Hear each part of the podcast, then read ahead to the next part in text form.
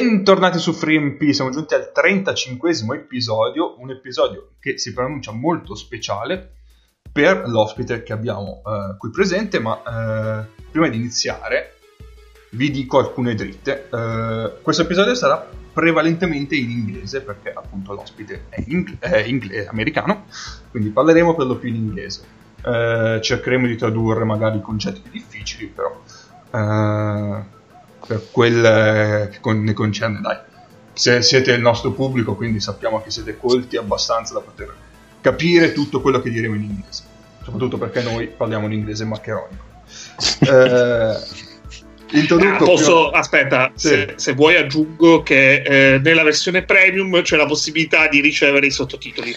Sì, esatto, esatto. I esatto. Co- confermo, io avrò i sottotitoli sotto la, la registrazione. Esatto, esatto, esatto. Va bene, allora salutiamo prima i nostri compagni di viaggio soliti. Ciao Mago. Allora, ciao a tutti, eh, sono molto contento che un ospite abbia accettato il nostro invito perché finora ci sono stati degli ospiti che sono sempre stati muti e non sono venuti.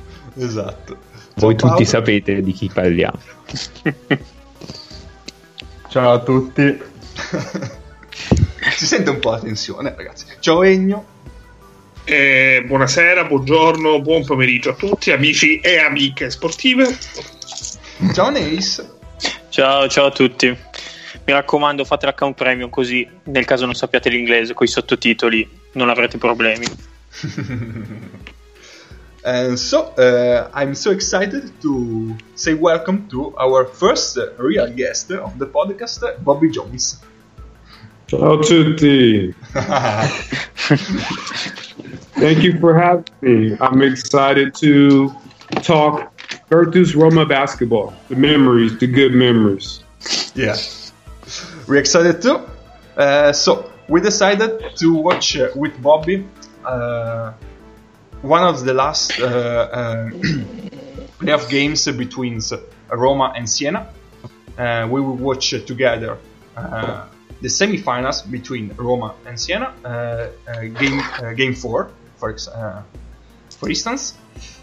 And so, uh, like of the, 20, 2014. 2014, 2014, yeah. season. 2014 season. like the, the last episode, uh, we press play at the same time and we could, uh, but of course, uh, we have a super guest, so uh, we will talk about him, about uh, his uh, career, his role, his teammates, and some other things that uh, will come uh, came out uh, during the, the, games. So I think uh, we can uh, set up the, the video together at my go. 42 secondi. O partiamo dall'inizio?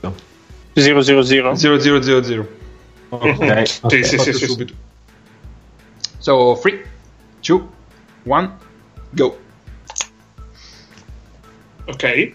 Ok. Uh, before we start, we uh, we are not particularly serious in this podcast, oh, so yes. around the yeah, yes, like uh, we. me personally, I think every time uh, uh, how a podcast will be if it was uh, just my call the goofiest things ever. Mm-hmm. yes. I'm excited. Do it. Funny, serious, bad, everything. You're most a serious person or a joke person? No, no, I'm I'm very funny person. I'm very funny. If you know me personally, you know that I'm very funny. But of course, on the court, my face is very like statue. So it's hard also, to it's hard to understand.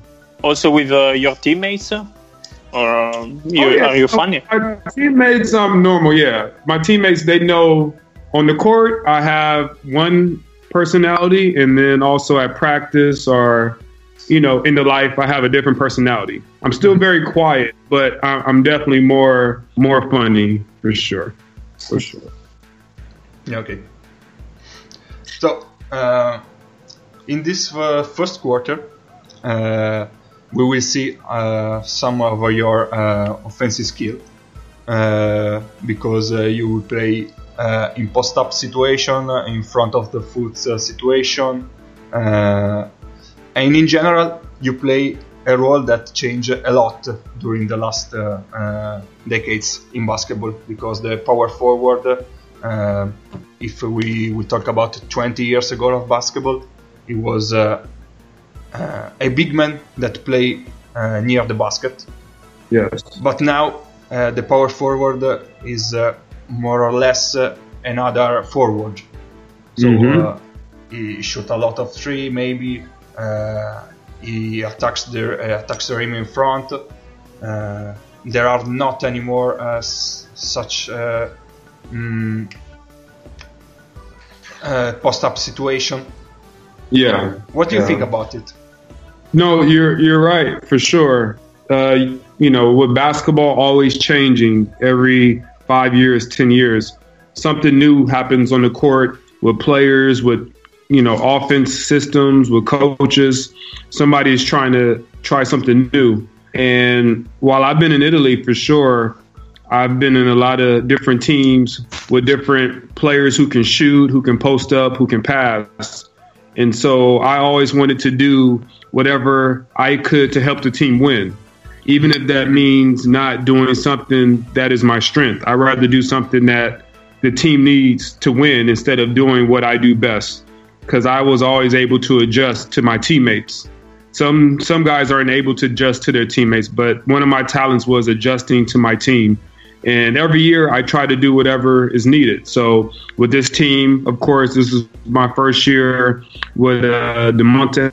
And he had a very very different system that I was used to playing in Europe or in America but I adjusted and I actually enjoyed playing in the system even though it was very very uh, robotic. He had everybody playing like robots but it was a good system.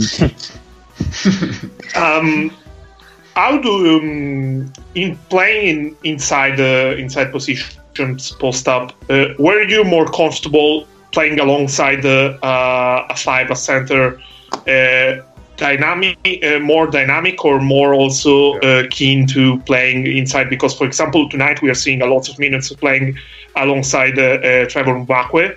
Mm-hmm. you've played with several big men, different big men as teammates yeah. throughout your career. So, um, also this aspect where do you feel felt more comfortable in your career? I, I'm more. I mean, it doesn't matter the big. I just feel comfortable playing with guys who are smart and who know the game of basketball. Because for me, that's what's important, not your skill. It's about how smart are you and how quick are you able to think the game and react. Because everybody has, you know, everybody's a basketball player, but not everybody thinks the game. So for me, if you're a big that can shoot, that's fine. We just have to find our chemistry to where we can get you shots and where I can use my strengths to help you and your strengths to help me.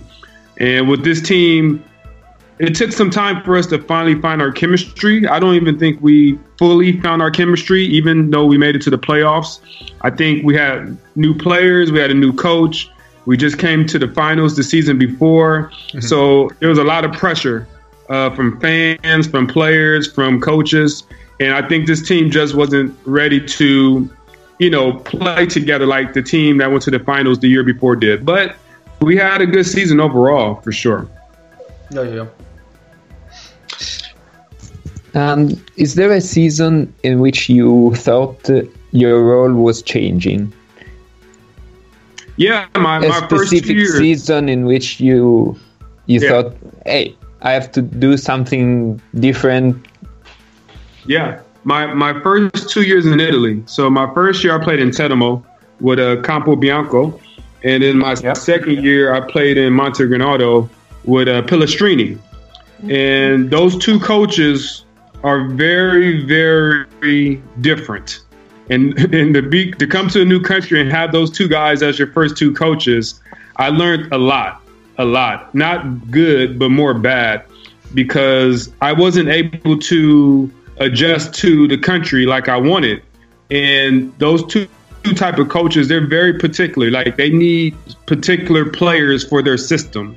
Some coaches are able to change their system to the players, but Yeah. some coaches need players to play their system. So those two coaches, they had only one system, and they needed players to play their system or not. And I, even if I had suggestions, or I was like, okay, because in Teramo, I, I played the three. I played small forward. Mm-hmm. In Montegranaro, I played the three also. So I played small forward. But there was times during the season where I suggested to the coaches, I was like, you should sometimes play me at the four, but they never listened to me. And mm-hmm. so, you know, those two teams, we never made the playoffs either. And then once I went to Forlì, which was after Montegranaro and Pistoia in Rome, I played a lot of the four positions. So, yeah, it, it, those two coaches maybe now they learned, but when I first came to Italy, you know, they didn't listen to me when I suggested to put me at the four.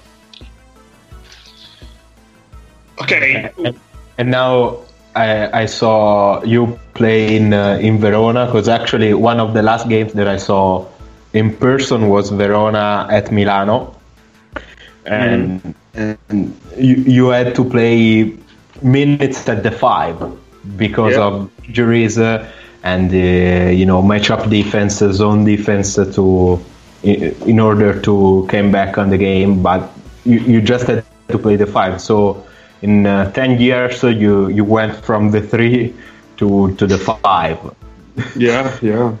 It, it, depends on the situation. Like I said, I think I, I am the type of player that can adjust. I can play the five, I can play the four, uh, the three. I mean, even maybe the two, especially on defense. I, I can play defense on any position. So that's what makes me very valuable to a team. And I think a lot of teams didn't realize that when I first came to Italy. It took some years for people to understand the type of player I was and how I can help. And you know, now they know. And but it, it took some years for them to finally study me and study my strengths. what's the mm, the skill that if if there is any that you feel you have most perfected uh, throughout this decade uh, you mostly spent in Italy? Just I think tr- transition, playing transition offense, transition defense. For me, I love to run. I always love running. I ran track and field when I was a kid. I did sprints. I did long jump.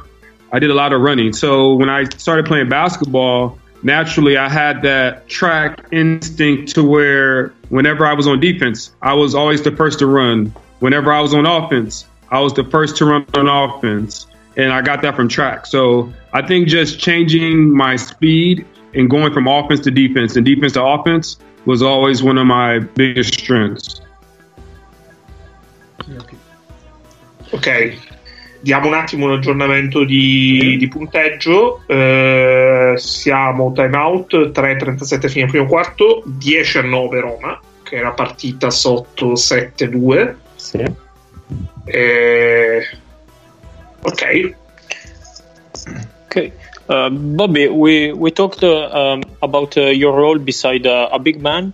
Um I would like uh, to know uh, what is mm, what do you think about your role mm, with a playmaker? Um, it is easier to play with like a floor general or or something mm, like um, a playmaker who who, who, prefers to score. Yeah.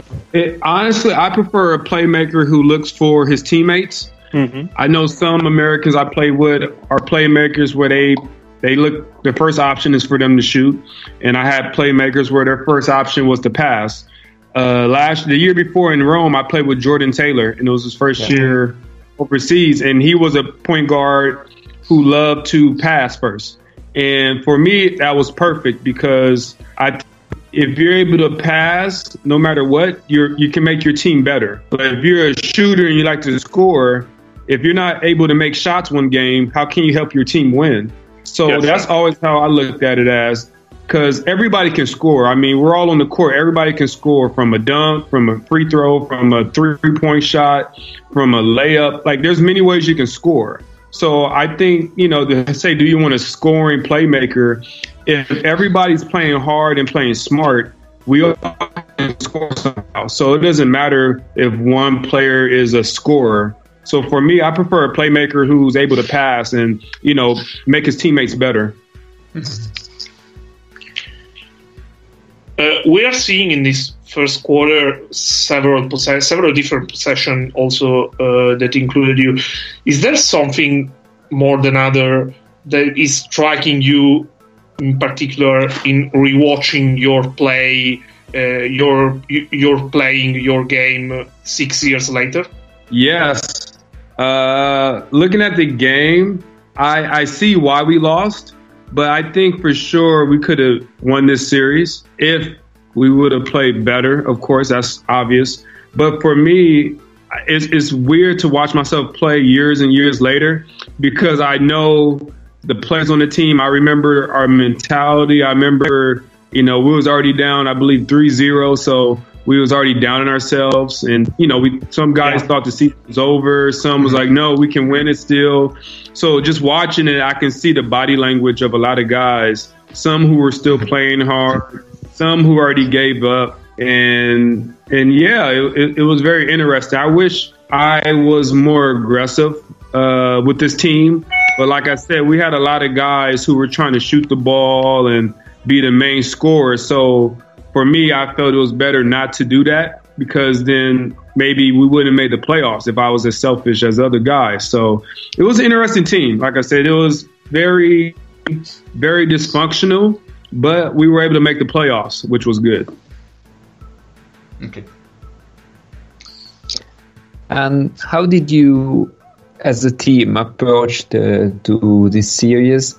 Uh, because you lost the year before against Siena, Yeah. and how was your your feelings about the series, and especially uh, to to play against Siena that won six uh, championships? It was it was frustrating. like you said, they won so many they won so many years in a row. Even Yeah. they switched players, they switched coaches, they were still winning. So it was something just about the, the team, the colors, the, the city, the fans. And it was very frustrating because we had the first year we had a very good team, even though nobody expected us to go to the finals. I, I, I think for preseason, nobody had us even making the playoffs. So, you know, we shocked a lot of people. And uh, Nicola Alberani, who was the GM, good friend of mine, he did a really good job finding a lot of good guys on that to put together because he was the GM for me and Forlì when I left Montegranaro. So me and him already had a relationship before. So when I was in Pistoia after we lost to Brindisi in the finals in A2, he told me he was going to get the job in Rome and that he was going to, you know, sign me. And so I was really excited to come to Rome and I trusted his basketball intelligence. He was a very smart GM. And yeah, the rest was history. We had an amazing first season together. I went to back to back finals in A1, in A2, and in A1. I don't know if any other American did that before, but uh, it felt good. Ok. I, um, something that is particularly striking me is that uh, uh, besides like the, the power play we're seeing, we have s- we have just seen now in the uh, in the paint.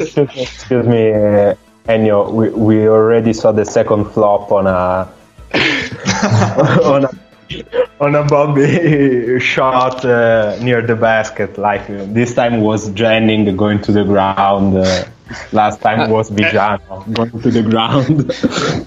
Yeah, I, everybody always falls down. I even fall down a lot. it's, it's, it's normal. It's called uh, trying to manipulate the, the, the referee. So I, I honestly, before I came to Italy, I didn't realize how guys did in Europe because I didn't watch soccer or watch European basketball yet. But I, I learned I you have to adjust or you you fail. You have to you have to you have to adjust to what, what, where you at. So some people get mad when I do it, but I know I didn't do it until I got here, and other guys was doing it to me. So you know, it's just it's just how it is. But you're right; it's pretty funny looking at it. Um, what I was thinking about also is um, you have experienced different situation in Italian basketball, and uh, these years, these particular seasons, were the first ones where uh, they they try to establish um, a best of seven series throughout the whole playoff, the whole Yeah. playoffs, and they quickly, uh, yeah, I agree. They quickly reversed the idea, but uh, how did change uh, your whole preparation as a team? Because uh, throughout the regular season, you weren't used to uh, play so many games, uh, except if you were making European competitions, and you were actually. But uh, how was also the the approach to such games? Yeah, no, you're right. You're right. I mean, the NBA they play seven game series, but they also play more games during the season. So to go from playing one game a week, maybe two games if you're like you said in Euro League or Euro Cup, and then you go to the playoffs and you play seven games like NBA teams, it just the balance didn't make sense. It was just too many games. You can't expect guys to play one game a week for eight months and now put them in seven game series. You know that would you know it just it just wasn't right for the body for for maybe to make more money, but you know you, you do you care about the quality of basketball or do you just care about making the most money possible? So once they changed it, I think definitely it was a, a, a the best solution. And yeah, it's hard to play those many games because if you're traveling or have to take the bus and plane, and you know by that time a lot of guys are already injured because it's been a long season, and now you have to play these seven game series. It's, it's really hard on the body. Yeah, good Ok, ok, intanto è finito il primo quarto. eh, noi lasciamo andare il video perché il video comunque salta abbastanza le pause. Adesso si sta prendendo qua il tempo tra il quarto e l'altro, però è, è stato filato via abbastanza veloce.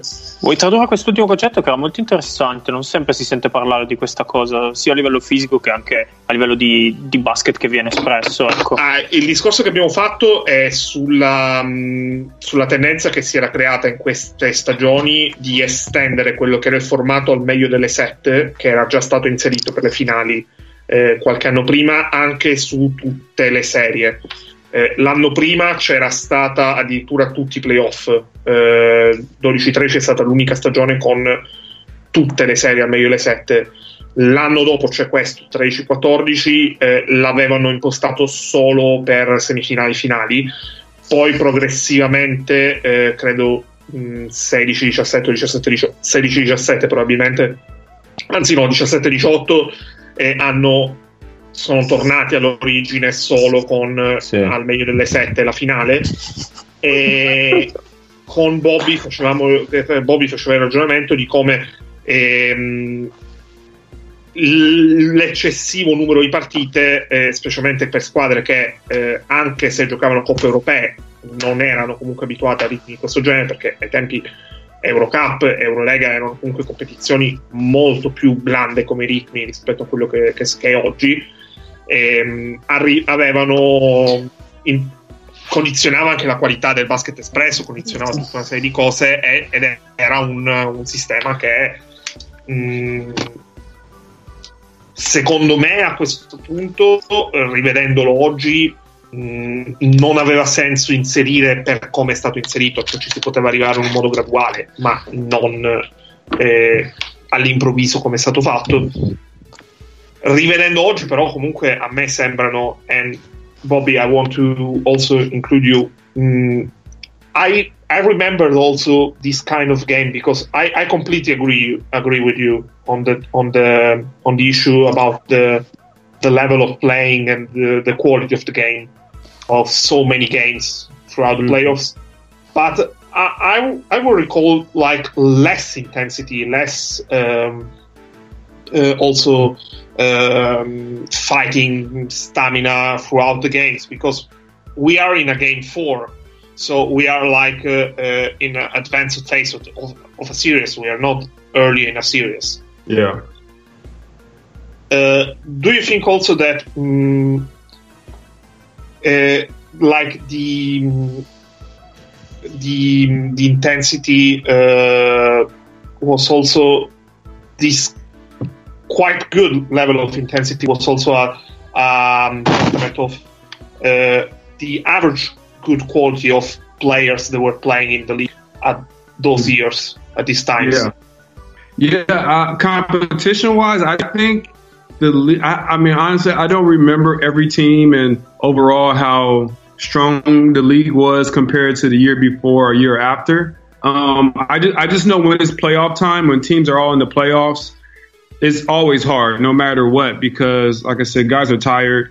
Playing on the road is extremely hard because everybody and the referees and the fans are really tough. Um, and when you're playing against I, I think mentally,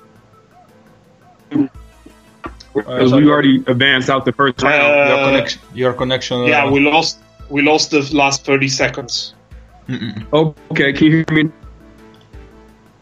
Like No, uh, I lost after uh, after the referees, the playing on the road, the toughness of playing on the road. Okay. Yeah, I, I was just saying that, you know, at that point, because we already made it out the first round, a lot of guys were happy that we advanced. And that was kind of like our championship because everybody thought Siena was going to beat us. And so I think overall the competition that year was very strong, but you know, a lot of people just automatically gave up when they played Siena. They just like, okay, we're not going to win. and I think for us, I, I'm not a quitter. I want to be the guy to say, okay, we finally beat Siena. You know, it would be nice to have that memory. But a lot of other guys are just like, you nah, know, we made it this far. Let's just, you know, we made the playoffs. We made it out the first round. Let's let's be happy. And you know, I think Siena was the better team. They played better. I think we had better talent, but they definitely was the better team. So it, it was it was good competition, though. I, I I would say that year was really good competition. We finished. I, I can't remember what what where in the standings we finished, but it was hard. It was hard to play uh, in A one back then. Okay. Okay. So we are now in the second quarter. So maybe we can uh, change the subject. Uh, and seeing that you are on the bench right now, maybe we can talk about uh, your teammates, uh, your relation with them, nor, uh, nor uh, not only uh, of this season, but maybe uh, what uh, what about your best uh, teammates you ever had, uh, your best coaches, uh, or also the bad ones. yeah, I know, right? Yeah, yeah. So, uh, like I said, we went to the finals the season before, and of course, everybody had good memories. When you're winning, you have you know nothing but good things to say about your teammates. Um, this team was put together after Toti decided to because the the original plan was to just bring everybody back, sign everybody back, and let's do it again. That's that that was the formula Siena did. They kept four or five of the core players, and they stuck together. So after we went to the finals and lost, everybody thought, okay, he's going to bring everybody back. You know, we had finally a good year in Rome. They're they're back to being one of the top teams, but Toti decided that he was going to lower the budget and a lot of guys left. You know, a lot of guys went to teams with bigger budgets. Gani Lawal, um, Gigi left, and you know me, uh, Jordan Hamilton. I mean Jordan Taylor. We stayed, but a lot of the chemistry was changed, and a lot of guys were not happy about that because we thought we had a good chance to make a good three, four year run in, in Italy. And a what with this team, like I said, we brought in new pieces. We had a lot of guys who wanted to be the star player and jealous of other guys. And then we had a coach who had pressure because the team made the before without him, and he had some guys still here. So it was it was very frustrating. But overall, I enjoy, I enjoyed all my teammates. Um, I think everybody has good and bad qualities to them, but I know that they all were very nice to me, very professional. Um, you know, some guys more. I, I had a really good friendship with Trevor Mbakwe. Uh, I went to his his wedding with him and his wife. I think the year after. Um, I talked to Phil Goss sometimes. I still talk to him, of course. And uh, Quentin Hosley, I talk to him sometimes.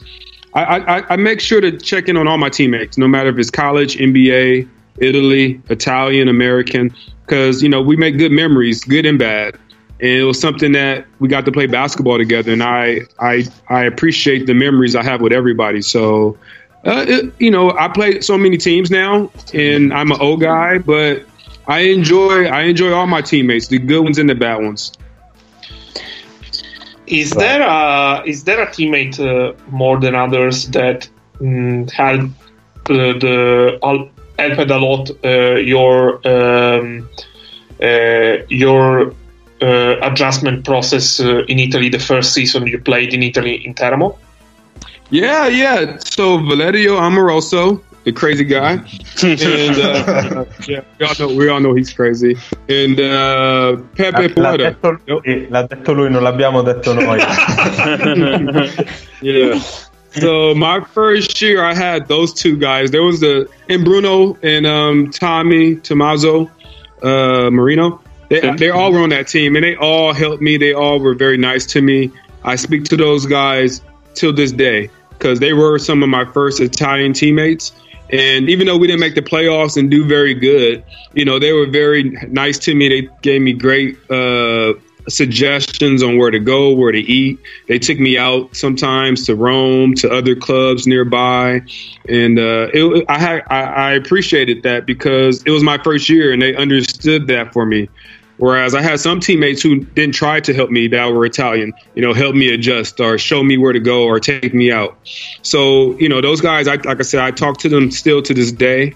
Um, I, I, I really do appreciate them and I appreciate all my Italian teammates. I think I will always come back to Italy even once I'm done playing. So I need to keep my relationships with all of them because I play with a lot of really good, popular Italian players. A lot of them. Jack Galanda, Angelo Gini, Gigli, uh, Gigi Datome, of course. Um, some really great names. So I'm, I'm happy to say that I played with them. And uh, how was uh, um, um, like you have become uh, a veteran of Italian basketball, and uh, throughout the years, uh, it was also like a reverse a reverse part because uh, you knowing Italian, you maybe had. Uh, in new seasons, uh, like players playing for the first time overseas or Yeah. for the first time in Italian basketball. So, um, how was this sort of mentorship role also uh, with these teammates you you started to have also in A2 series, for example? Yeah, no, you're right. Now I'm at the point in my career where if it's a new guy, first year out of college or first year in Italy, I make sure to try to help him as much as possible. I know so much about the culture, about the basketball, about the cities, about the people. I, I I have to help them. It's the only way for them to play their best on the court is to give them the best situation to live and to to learn. And you know, if I can help them, I feel proud because I, I know I know a lot about this country, and I worked hard to to learn a lot. You know, minus the language, of course. But I'm, I say I will. I started learning Italian when I, I was in Pistoia. I had a teacher for three week, three months. I had her three days a week, and then the next year I went to Rome, and I stopped learning Italian because everybody spoke English. So I told I told all my friends if I, if I come back to Italy next season, I'm going to start learning Italian again because everybody looks at me crazy when I say I played here for 11 years and I don't speak Italian. So I'm going to learn Italian next year if I come back to Italy for sure. 100%.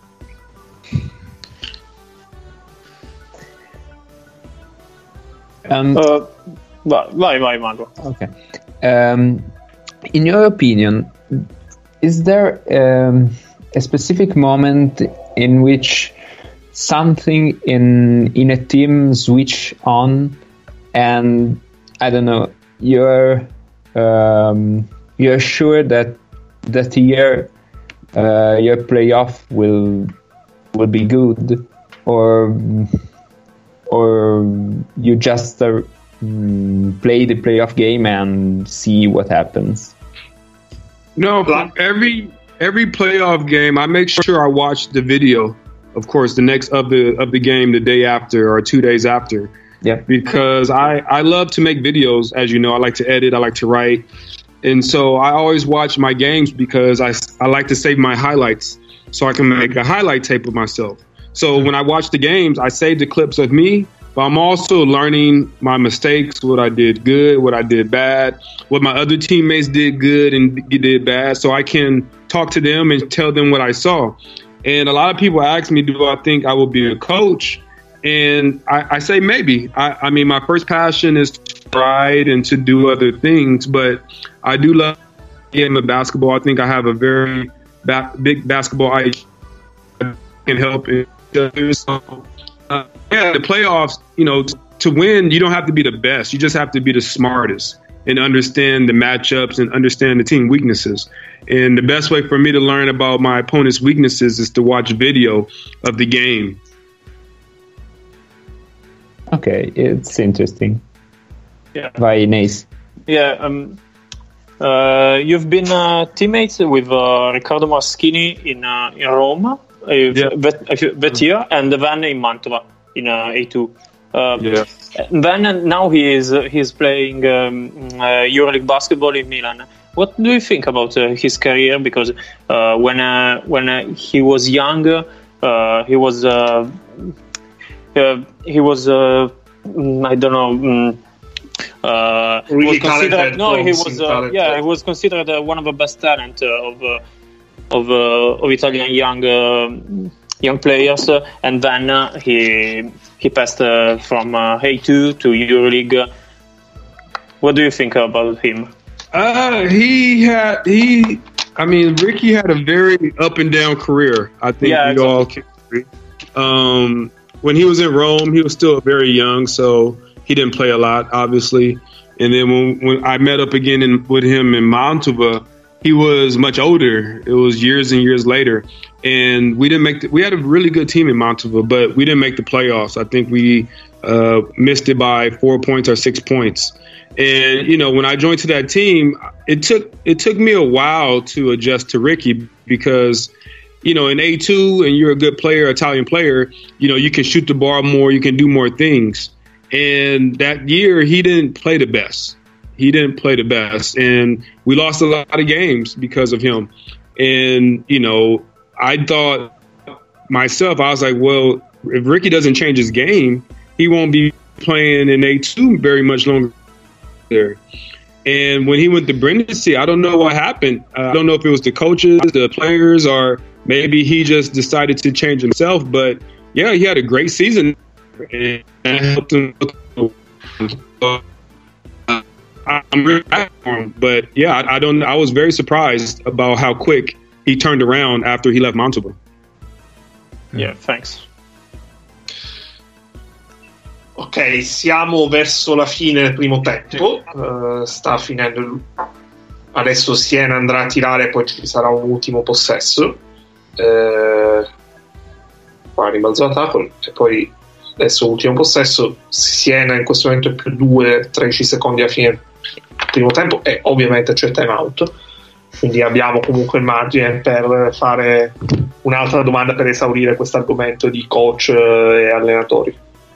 Eh, I have a question about uh, coaches. Uh, is there a coach in Italy against uh, which who you have played several games, but you never had uh, as your coach that you wish you had played for? hmm Oh, good question. Um, I never thought about it like that because there's a lot of Italian coaches that or they when they do new coaches that come because for coaches they don't get paid very much. So for teams, it's easier to hire a new coach because they don't have to pay as much and they're giving a new guy a chance. So of course he will take the offer.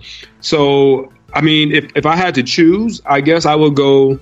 Um, wow. Uh, I, I, I, I what's the coach? He's the the one that won the championship in Sassari. Uh, uh, that's in. Cremona right now. Yeah, Okay. yeah, yeah. I guess I will go with him. Maybe.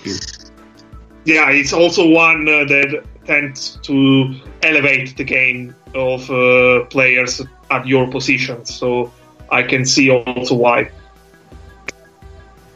He played Yeah, the no, run it- gun. Uh, It looks, it, yeah, he's very. no, Bobby, Jump sorry, and- uh, you, uh, your connection jump, uh, jump again. Okay, Can you repeat? sorry. No, no problem. Yeah, No, no so I, worries. yeah, I, I was just saying that I like the way he c- coach. He just relax. He's very quiet. He doesn't need to jump and yell and and do the typical stuff other Italian coaches are known for doing. You know, putting on a show for the fans and everything. I just like the way that he coaches. He's very quiet. He he lets his players play, and you know he does his coaching during practice. Okay, you just scored uh, to end the first half, and uh, I think there was a foul in this. yes. They don't call. Yeah, I agree. Uh, yeah. uh, okay, uh, as we were are you guys at Were you guys at this game? no, no, I was uh, nowhere near Rome at that uh, the time. I was living. I was still uh, no, I was already living in Milano actually. Uh, but uh, uh, I don't recall watching live this game. Uh, I think I watched uh, the day before uh, the game between Milan and Sassari. It was the other semifinal, but I don't recall watching this one. And I was also curious about that. And uh, mm, okay, so we're now halftime, so we uh, we will like uh, mm, uh, give the signal uh, to everybody to start the, the other video, uh, to click on the other video. And uh, I wanted to also um, expand on your you you mentioned it before. Uh, your passion and you're really passionate about writing, about uh, editing, about uh, uh, also this aspect, this kind of uh, career. And I was also really, really impressed by the the job you made about the video, um, giving your prospect on uh, the life uh, of cor- the life in Italy uh, at the time of coronavirus. So, how did you get the idea? And uh, um, what was the reaction you had? Uh, the first reactions you had, mostly uh, from people, from your friends, families uh, in the US. I get the idea because I always have cameras. I have three cameras I own. I have one drone and I just started learning how to edit videos, like YouTube videos, like maybe for one year. Before just like iMovie and I would make my own highlight tapes, but I recorded my season and my travels and different cities I visited and I want to make more videos so I can put them on YouTube and show my daughter, and also show family and friends, but mainly just to show my daughter so she can see where I've been and what I'm. And I, I feel a lot. I recorded a lot of like the last two years. I everything, all the different cities we visited. When I was in Japan, I recorded every city we went to, but I just never edited. I never because editing takes a long time. It, it takes a lot of hours to edit, and I wasn't very confident in my editing yet. So I would I used to pay other people to edit my videos, but then I got tired of paying them because I was like, you should just learn how to edit yourself and save money. So when when the lockdown happened, involved there's your chance to make a video. A lot of people can watch it because the coronavirus is affecting everybody around the world and still people in America wasn't going and home, you know, going Uh, and to maybe prepare themselves. Ah, no, no problem. We are, So, we yeah, all so always uh, have the same problems, so don't worry. It's a, po- a podcast standard for us. Yeah. So I know I, I got an idea because I just wanted to I wanted to share with everybody back in America what was going on here in Italy because I I it is home in here for. I wanted to just let people know in America and in Italy how much I appreciate the country, and I just wanted to share my my my version of what was going on, to be serious, to be funny, to give information, and just to let people say, but also, you know, smart. Uh, I've seen mm, uh, lots of players throughout these, uh, oh, especially in the last few years, like uh, starting podcasts. Uh, like, for example, mm, when I think about the, the NBA, JJ Redick or CJ McCollum, who has interviewed uh, Commissioner Silver mm, quite some time. Do you see also this um, like uh, uh, video journalism or uh, this this passion as a possible future career after like your playing career? love to. I would love to. I actually was going to shoot a short film in Rome um, right now. It was going to be in April, the of April, with my daughter. She, she was going to come for spring break. So I wanted to shoot like a 10, 15 film. It was going to be like a dad daughter family comedy, us, you know, sightseeing around Rome. And it was going to be funny. I wrote a script and everything. And I lived for three years. So I know a lot of people uh, from businesses to bars to restaurants to hotels. So I, I had everything ready to go. I was going to do my first, you know, film where I directed it and I actually wrote a script for it because everything I've done so far is like a documentary style or YouTube style video. So I went, I, I you know, I had everything ready to go because I I came back to Roseto and uh, when I was in Roseto, you know, I was actually living in Rome because of the Stella Azzurra, how they was running the stuff there this season. So I thought it was the perfect time to do my short film in Rome. And then I got sent to Verona. so then I was like, okay, I'll just film it here in Verona. and then the coronavirus stuff happened. And so I was like, okay, well, I won't be able to film it anywhere now. But yeah, I, I love to one day I want to direct, you know, TV shows or films or more documentaries because I, I love stories. I love writing stories. I love video videography. I love documenting stories, and yeah, it's just something I, I always loved doing as, as a kid. Do you feel inspired by uh, watching TV series or uh, movies, or your inspirations comes more throughout uh, uh daily life and also experience you've had uh, on a it's personal level? Everything, everything actually. Um, so I watch a lot of Netflix and watch TV, but here in Italy, I watch maybe maybe two or three TV shows. I watch like The Walking Dead. I watch uh, Better Call Saul. A couple shows because those are my favorites. But mainly, okay. I watch I just watch TV. I just watch Italian TV. Okay. a lot of Italian TV. I watch Mediaset. I watch okay. uh, Cielo, and then uh, at nighttime they play a lot of old Italian movies. So oh, yeah. I'm on my computer. Yeah. Hello. Oh yeah, yeah, yeah, yeah, yeah. yeah. I'm sorry. Yeah. So I watched a lot of Italian movies and TV shows on uh, Cielo and Mediaset and there's a lot of movies from like the 70s and the 80s. It's pretty funny. Um, I watch uh, Totti. Is that the director name? He made the uh, the movies oh, in the 80s. No. Um, he makes the, the, he made the sex movies in the 80s, the Italian sexy movies. Ooh. Uh, uh, Italian director.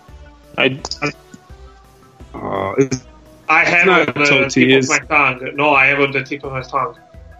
Uh, uh, what's this? I don't remember yet. Uh, we yeah, can launch. But, we can launch the, the quiz to our listeners. Uh, yeah. so, because they, they, show they show his movies every night on uh, on Cielo, Cielo. like at midnight. Yeah, yeah, yeah, on Cielo. But uh, I, I watch a lot of Italian movies and TV shows because I just like to I like to learn and see things from the past. And sometimes they play like old American movies from the 70s and 80s. Yeah. So for me, I just like to see new things or old things and, you know, learn and try to be inspired. Okay, nice. Yeah.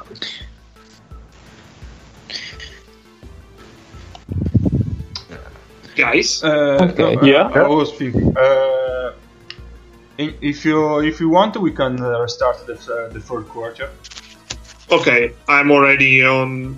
Uh, uh, I think we can also restart from zero zero. Yeah, yeah, yeah. Yeah. Starts immediately. Is this the trash talker uh, Yes. quarter? Yeah. Yeah. So let's start again. So three, two, one, go. because like this is the quarter that I'm mo- most likely looking forward to because of trash talk. Because as I said, that one of the last games that I, that I saw live this year was uh, Verona at Milano, and uh, to me, e- except from from the game, because I'm a wannabe coach, so I, I was looking, watching for you know switches, uh, your defense uh, to come back on in the game. But then there was the Mattia Udom uh, versus Giorgio Piunti story in that game. Then, then to me was like hilarious because um, I I am an assistant coach in Serie B, so I had to prepare a game against uh, Giorgio Piunti a couple of years ago in uh, in Serie B, and we had in the we had in the scouting report uh, is a dirty player.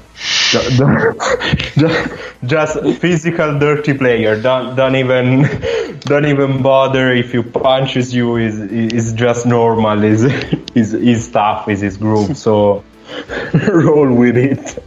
Just and, and, and so it was It was very it's it's fun looking back, but it's very frustrating to play against guys like that because like you said, they play dirty, they play hard, and especially if you're playing on the road and they're at home, the referees are going to let them get away with a lot more. And so it's very frustrating because I try my best to play basketball and not get mad, but the more that the referee allows them to get away with, the more they're going to keep doing it. And then now I'm going to get mad and frustrated, and then finally get mad or frustrated. The referee just focus. So it's, it's very it's very frustrating. But talking about it now and thinking about it is very funny. So yeah, yeah, I, I agree. Yeah, because like my is the standpoint of uh, someone, somebody that is watching the game, he paid his ticket, so I was there for you know studying, so to speak. But but at the end of the day, it was a Saturday night. I I want to have fun. I love basketball, and so I'm watching a game. And then uh, I see the, the first uh, couple of possession, and I said, Mattia is is smaller, but he's you know is is bulkier, uh, more muscle. Is going to. Uh, th- there's no match. He's going to to shut down uh, and then the dirty stuff happens, and, Mattia. he- he just start to spend fouls and exit of the game. Uh, so that's the part that when uh, you are a watcher, a viewer, you're right. It's fun because uh, they're throwing punches and stuff. But but then playing against it, it must be frustrating, as you said.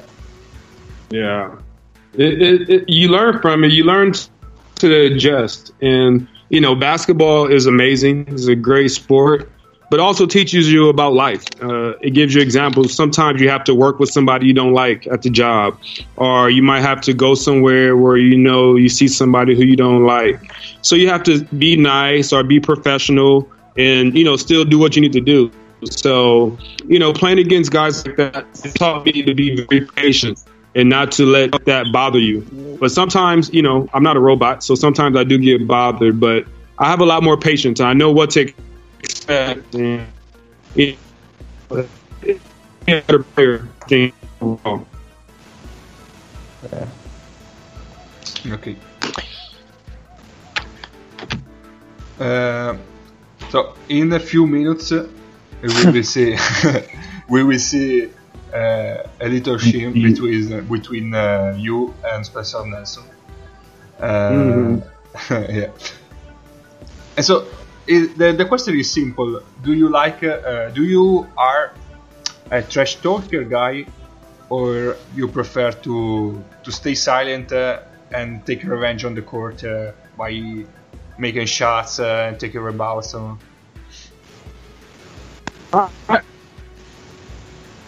talker. I really don't tr- talk trash. I play hard, but a lot of guys are people who see me play. They assume I talk trash, but I don't talk trash. I just play hard. And when guys play, then yeah, I know now we talk, but I don't talk to. I don't talk trash. I try my best not to tr- trash because it is. Uh, referees going to look at me more. for- so for me, Bobby, sorry, you disappeared Mm. for the last uh, So, yeah, 10 so- seconds. Yeah. So I was saying that I I'd rather just play hard and you know try to win the game. But sometimes I talk trash only when people talk to me first. Mhm. And uh, what is uh, the player you you like uh, most uh, to trash talk uh, of uh, that uh, you uh, that you, you play against uh, that uh, you really like uh, to mm, yeah uh, trash talk uh, For against me. I, Yeah. I like to I like to I like to trash talk my former teammates. So guys who I already played with. Ah, and then okay. maybe they're on another team. I like to trash talk with them because, of course, they know me and we already have a, a friendship relationship. So for me, I, I, I like to talk trash to them. But if I ever play with you, we never were teammates. I don't talk trash. So yeah, whenever I play a former teammate, I, that's the time I, I talk trash. But it's it's good talk trash. It's friendly. Okay, okay, okay. And uh, instead, uh, the most frustrating opponent uh, do you ever played against? Wow. Oh man. the, the referees. Uh, that was easy. That was easy. I think it can be the title of the episode. the referees. Uh oh. it's true. It's true. But Italian referees or more in general referees? No, in general, in general, because even even in college, when I was in college, because I'm a defensive player, and a lot of referees they are not used to uh, a, player like me. They're used to the player so, who's defensive and who has a lot of energy. I have really quick hands, quick feet, so they're not used to understanding the type of player I am. So they always assume negative or think I'm fouling when I'm not and it took some years for me to adjust but yeah it's just normal. I, I i i know i understand it now. In the beginning i thought maybe they just were just bad but i understand it's really hard to referee a player like me. In in college, uh, the the college referees, the year when uh, they started all the whole uh, freedom uh, of movement thing uh, was like four years ago, five years ago. That year, wa- watching college games was horrible. Because like you, you cannot watch defense possession defensive possession because the time because the time the one player wanted to play a little more in- intense on the defensive side there was a whistle blowing uh, and it was like a tragedy. Games during three hours two and a half it, it, it was horrible yeah. Yeah no even i watch even some of my old college games and sometimes i watch what the referees call and i'd be like wow that was a really bad call. But in college i was so young and so little i'm not you know in college you're not able to talk back to the referees. Where in italy and the nba you can talk and say what you want. So america compared to in italy as a kid And talking about referees, is it difficult to uh, understand the way they are? Uh, um, I don't know how to say it, but um, They read the game. yeah, the way that they are. Um, They're reading the game. The they interpreting the acting situation. on the game, yeah, Oh. interpreting some contacts or some foul. Yeah. And How much do you, um, after how much time on the court, uh, you start to to understand their interpretation in each game you play? Yeah, no, great question. So maybe like four or five years ago, instead of, you know, a lot of referees in, assume or anticipate that I'm going to foul players because, you know, when you make contact, some of the guys flop or fall down to so the referees can call foul. So I, I started doing this like four or five years ago. Instead of just making contact with guys when I'm on defense, I pretend like I'm going to jump or I pretend like I'm going to take a charge or whatever, and then I just move out the way. And then the mm-hmm. guys they lose their balance or they fall down because they assume that I'm going to, you know, they assume there's going to be contact, mm-hmm. and instead I just move and then they lose their balance. Yeah. There's a I forgot the style of fighting is called. I think it's like karate or Japanese fighting is where you use the other person's momentum against them, and so that's how you. So that's that's kind of what I do now. I mean, I'm I'm still fast and I can still jump, but I have to be smarter in you know what I do and how I move because yeah, I, I can't afford to get in foul trouble no more. I know how referees are. I know how the game is in Italy. So yeah, the last four or five years, I, I I became smarter and I stopped getting in foul trouble because I knew I would make the right play on defense, but the referees sometimes would call foul, and it was very frustrating. So I learned when to be more aggressive, and I learned when to not be aggressive on defense. Hmm. Oh, guys, I remember. I remember the, the director's name. His name is Tinto Brass.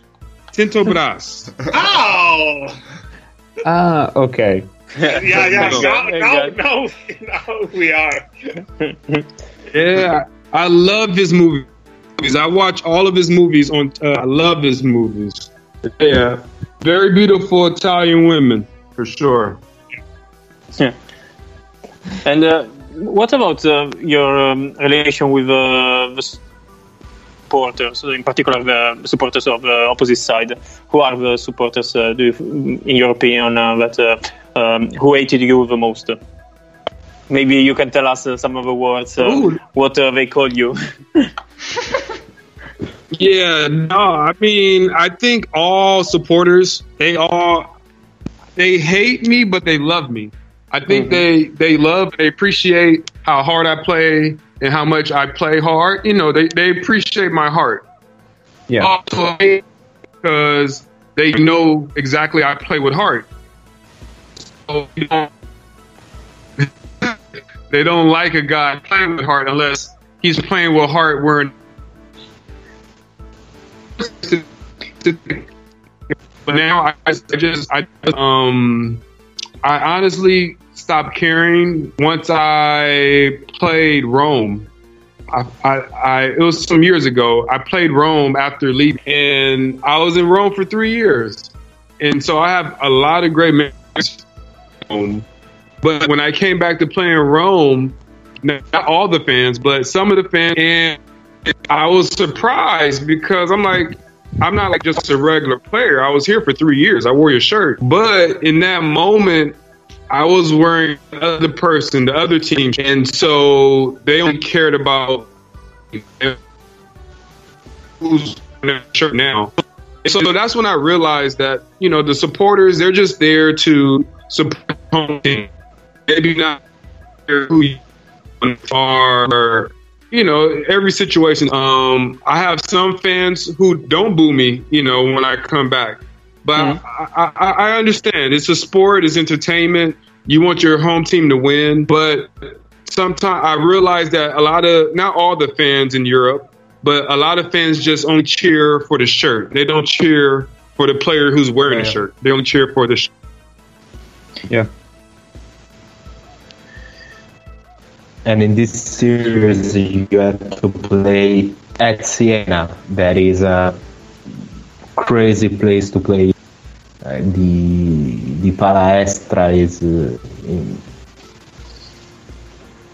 in- incredible to to play in PalaEstra as an opponent.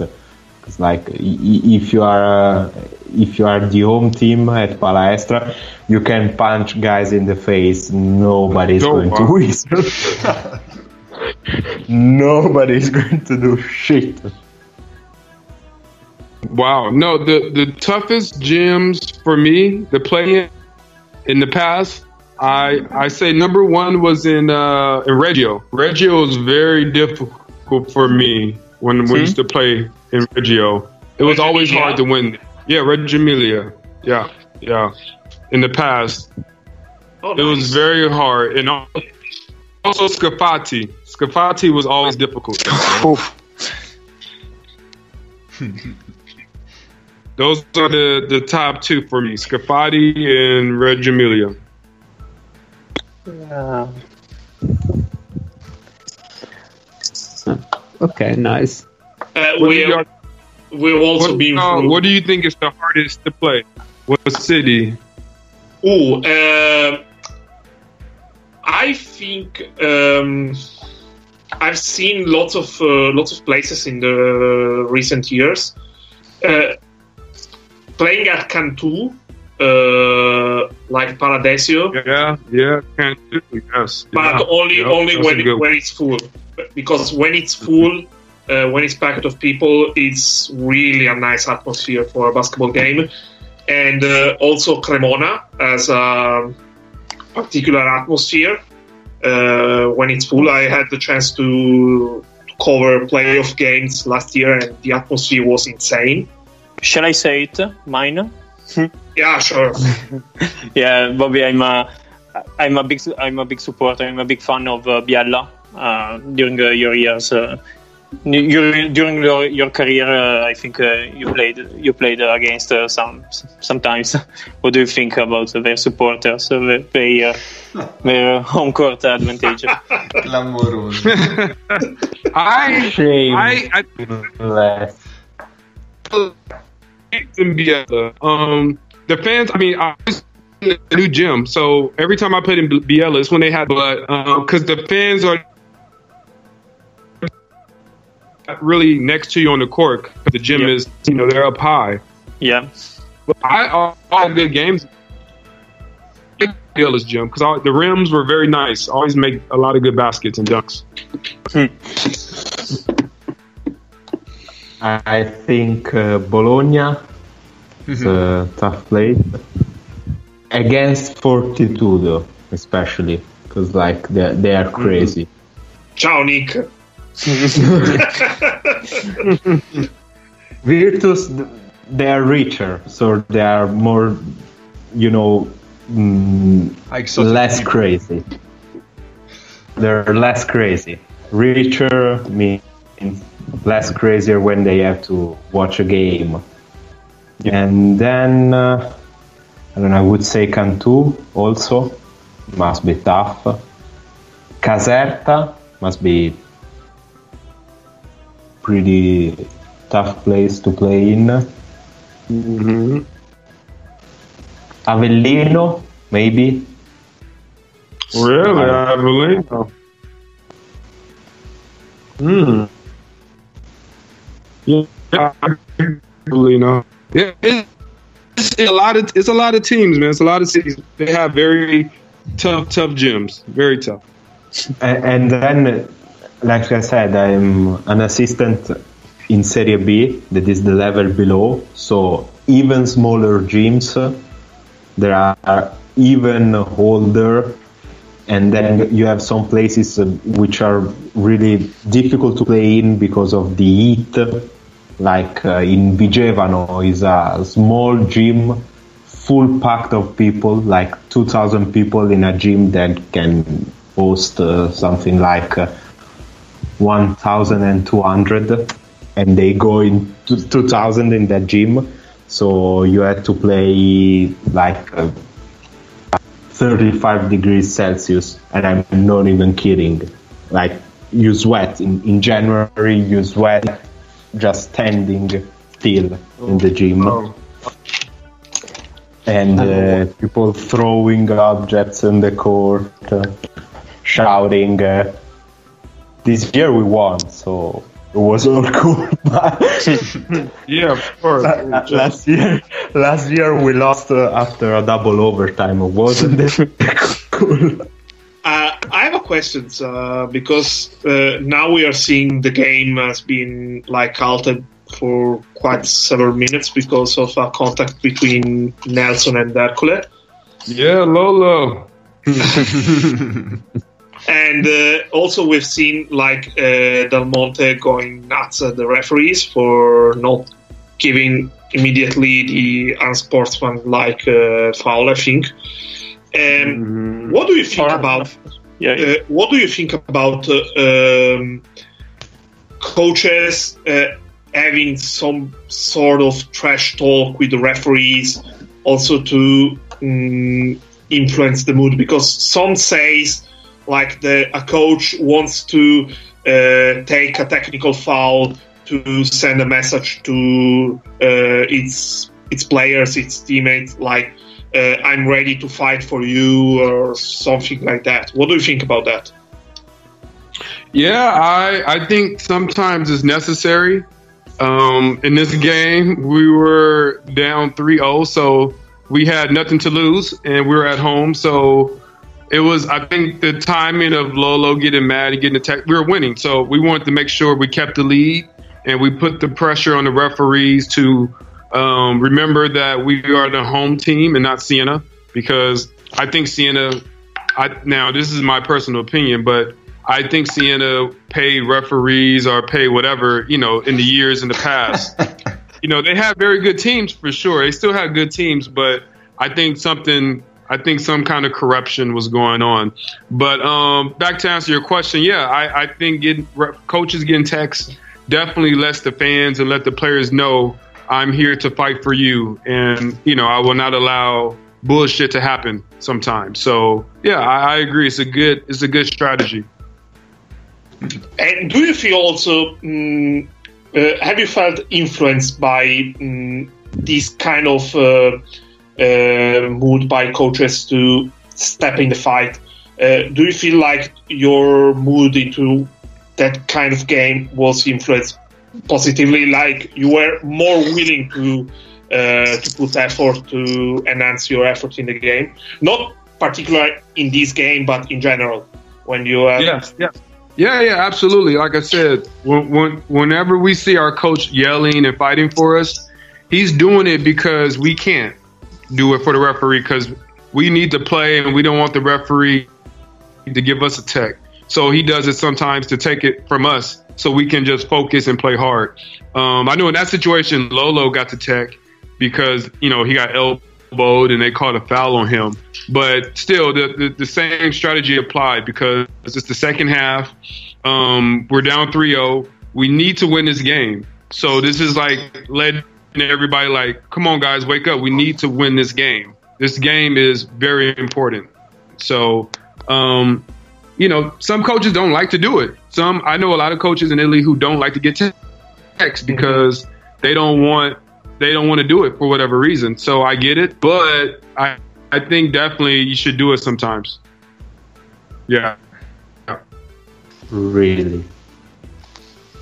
No, I, I was talking about the foul. Then they just. Uh, they called on uh. That's why I said when I see some of these games, I'm like, that's not a foul. But you know, sometimes a referee, they it's, it's, it's hard to be a referee. I know for sure. You have to see something and make a decision quick, subido, and sometimes it's good, sometimes it's wrong.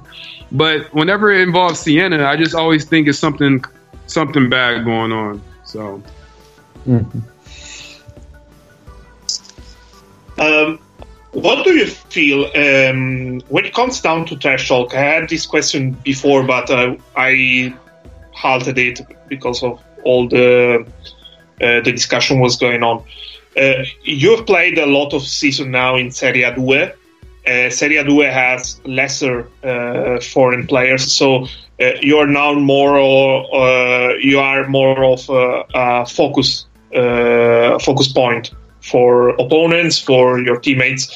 Uh, do you feel like then mm, you are you were you are you have been more the center of trash talking by opponents in Yeah, the lower yeah. tiers. when when there's more when there's more foreigners on the team, it's harder to um, it's harder to it's harder to focus on one guy because Yeah. there's more. But like you said, when there's only two, yeah, that means you get all the attention of the referees, of the fans, of the opponents, and it's harder. It's really harder. You have to you have to focus and and because you're more important to the team winning.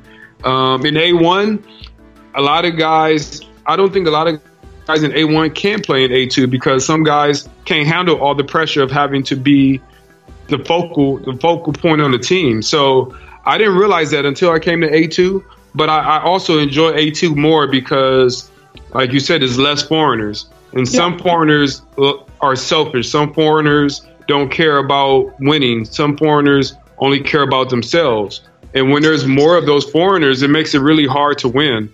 Um, when I was in Caserta, we had that problem. We had a lot of foreigners who were selfish and they didn't care about winning.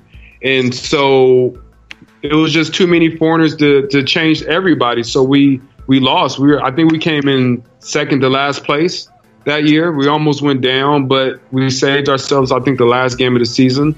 So yeah, it, it's, it's, it's very frustrating when you have guys, a lot lot of foreigners who don't want to play the right way. But in A2, you can control the team better, and I prefer to control the team instead of playing with five foreigners at this point in my career.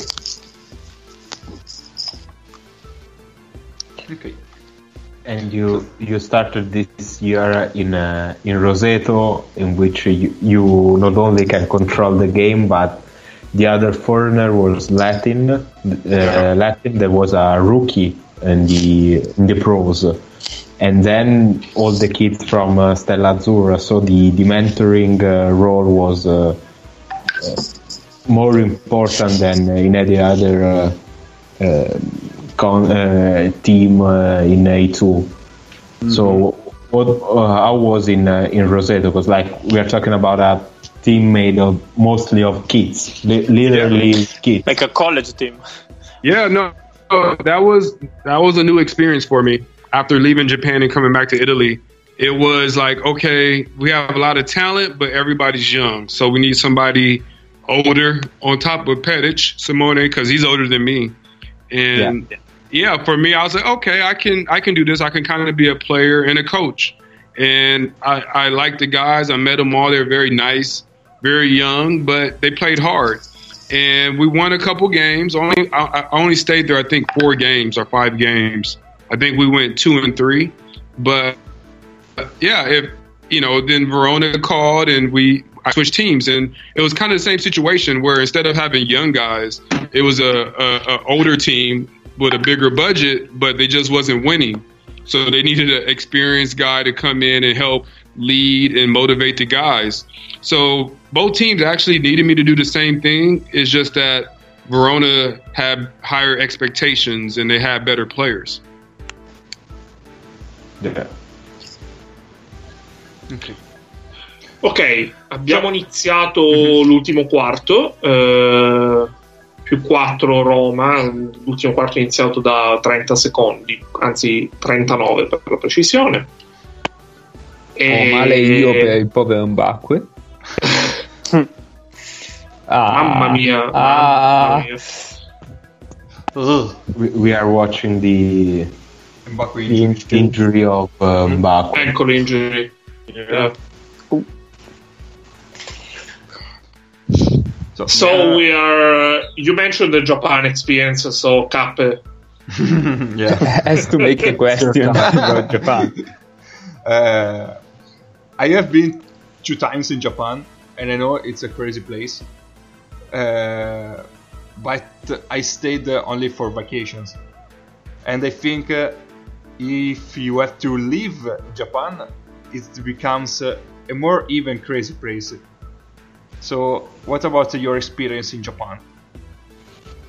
Yeah, I, I was in Japan. I, I finally left Italy after 10 seasons, and I decided to go to Japan because one of my former coaches, uh, Nenad Vucinic, who was my coach in Forlì, he's a Serbian guy, he got the job in Japan. And so me and him always, you know, stayed in contact. We had a good relationship. And he sent me a message asking me, would I come to Japan and join him? And I was like, I don't know. but he kept asking me and he kept, you know, he, he convinced me to, to take a chance. In Japan, they also pay better. They have better budget, more money. And I wanted to make as much money as possible. And so for me, I, I said, okay, let's try something new. And yeah, I, I came to Japan. I arrived at the end of July. And then I end up coming back in December because, kind of like the situation in Mantova, um, instead of Ricky Morishige, we had a, a Japanese point guard who was not playing as good as he should, but he felt he was better than he was, and he was not helping the team win. And I, I didn't want to stay on the team anymore. So I convinced my agent to talk to them, and we agreed on a buyout because I didn't want to stay. I wasn't happy. And, you know, I'm an older player. I don't want to stay on the team if guys are not trying to win and play together and play unselfish. Yeah. So, and it, it, worked out. The timing was great. That's why I, Roseto was looking to switch players. And when I found out that I would be living in Rome, but playing in Roseto, I was like, oh, perfect. I get to come back to Rome too. So, yeah, it, it was the it was the best situation for me at that time. Mm-hmm. But Japan was amazing. I, I would I would go back. I would definitely go back and play if I had a chance, if they paid me enough money. Um, it was very cool. It was nice people. They had a lot of American products there, way more American products in Japan than in Italy. I was very surprised to see that. A lot of more American stores and restaurants. And like I said, I, I learned a lot from there. It was very nice people. So, yeah, Japan for me overall was great. How long is the season in Japan? How many games in the regular yeah, season? They, they play they play more games. Um, so the season September, and it finishes, I believe, in like March. But they play two games a week. They play Saturday and Sundays. So I back think they back. play maybe, yeah, I think they play about fifty or fifty-five games. Wow. I think they refers a lot to the NBA uh, setup of the season. Yeah, they they try they try to do mm, it. Yeah, they try. Okay. The team, yeah, the team, yeah, they they play very fast, very very fast. Um, they don't have a lot of tall players, obviously, but they play very very fast. I was very surprised how fast they can move and and do things, but it, it, it's, it's another type of basketball. You just, just have to adjust, and it took me about a month to finally adjust to that to this. But like I said, I, I like a challenge. I like to try new things, and you know, I, like I said, I got used to it, and I made the best of it. But it, yeah, it, it was definitely frustrating. I felt like it was my first year in Italy again. Almost, I had to like literally watch more games and try to learn as much as I can. What's more shocking for you, like uh, the cultural shock, uh, was uh, stronger? The first year in Italy there was also the first year overseas, mm-hmm. or the the Japan experience after ten years in Italy? It was definitely the Italy experience for sure because it was still my first experience overseas. Japan, I it was new, but I I already had the experience in Italy, living in a new country. So I always always had those memories to help me. I, I knew exactly what to do, how to do it. But yeah, my first year in Italy was it was just all brand new. I just I, I didn't know anything. I actually lived in Turkey for one month. I played on the U.S. under 21 national team. We played in the university games in Izmir, Turkey, uh, in 2005. So I lived in, in, Izmir for one month in the you know the village for all the athletes. Yeah. So that was my first time ever out the country, living in another country. So I kind of already had a month of experience, so I kind of knew what to expect. But yeah, my first year in Italy definitely was was the hardest, the hardest year for sure. And how did you decide to to go to play to in Italy? I I did not decide. My agent told me about a team in Italy, Teramo, and yeah. they they watched me play in NBA Summer League in Las Vegas. But at that time, I didn't realize why they picked me. But uh, when I got to when I arrived at Teramo, like I said, I didn't know anything about the players who was there the year before or anything. I learned literally as I arrived. But I found out that David Moss played in Teramo before the season before. And but David Moss was also on my Portland Trailblazers summer league team that mm-hmm. same summer with, when Teramo picked me. So I think Teramo saw that I was starting with the Trailblazers in summer league and David, he didn't play really at all.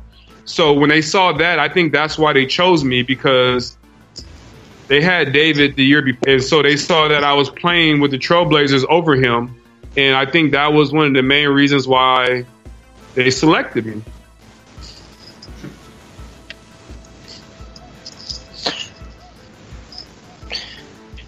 Yeah. Finance. No, mm, so I was thinking uh, something. Mm. Uh, He's trying to, to make another question about Biella because it's like the fan. So no, no. Uh, so you you didn't have also the um, like uh, when your agent uh, gave you the idea of playing in Teramo, uh, you didn't have the chance to speak to uh, other players you knew, for example, about uh, uh, how was playing in Italy, not in Teramo particularly, but in Italy, or or did you? No, I I knew nothing about Italian basketball. I did not know anybody who played in Italy before that. I had no, no I could not do any research or ask anybody anything. I just said, okay, I'm in Italy my agent said I'll be kind of close to Rome. So I was like, okay, that'd be kind of cool. I'll be close to Rome. and, and that's all I knew. That's all I knew. That's it. Yeah, and what is uh, your relation with uh, with Rome as a city? Uh, because I think uh, in Rome uh, mm, uh, there is a, a very big, mm, very big relation with their so- their soccer team, Roma and Lazio. So sometimes uh, the, have you been uh, to to the Stadio Olimpico to watch your soccer? Yeah, I went. I, I, went to two games over the three years I played in Virtus. They gave us tickets, so I went with some of my teammates. Um, yeah. I was not a big soccer fan, but once I went to the games, I started watching it and learning and asking about the rules. So you know, naturally, I started to learn and appreciate the game more for sure. And Rome, as I said earlier, Rome is. I mean, I say Italy's my second home, but Rome is my second home because I lived there for three straight years, and I have a lot of friendships there. And I did my first documentary there. I did it in Rome. Uh, I talked about the history of Virtus Roma basketball. I interviewed players. I showed the city, the the the beautiful city for the landmarks, the music, the people, the food. And I don't think any other American did that before, uh, not that I know of, that came to a city, a country, and made a documentary to show how it is to live there.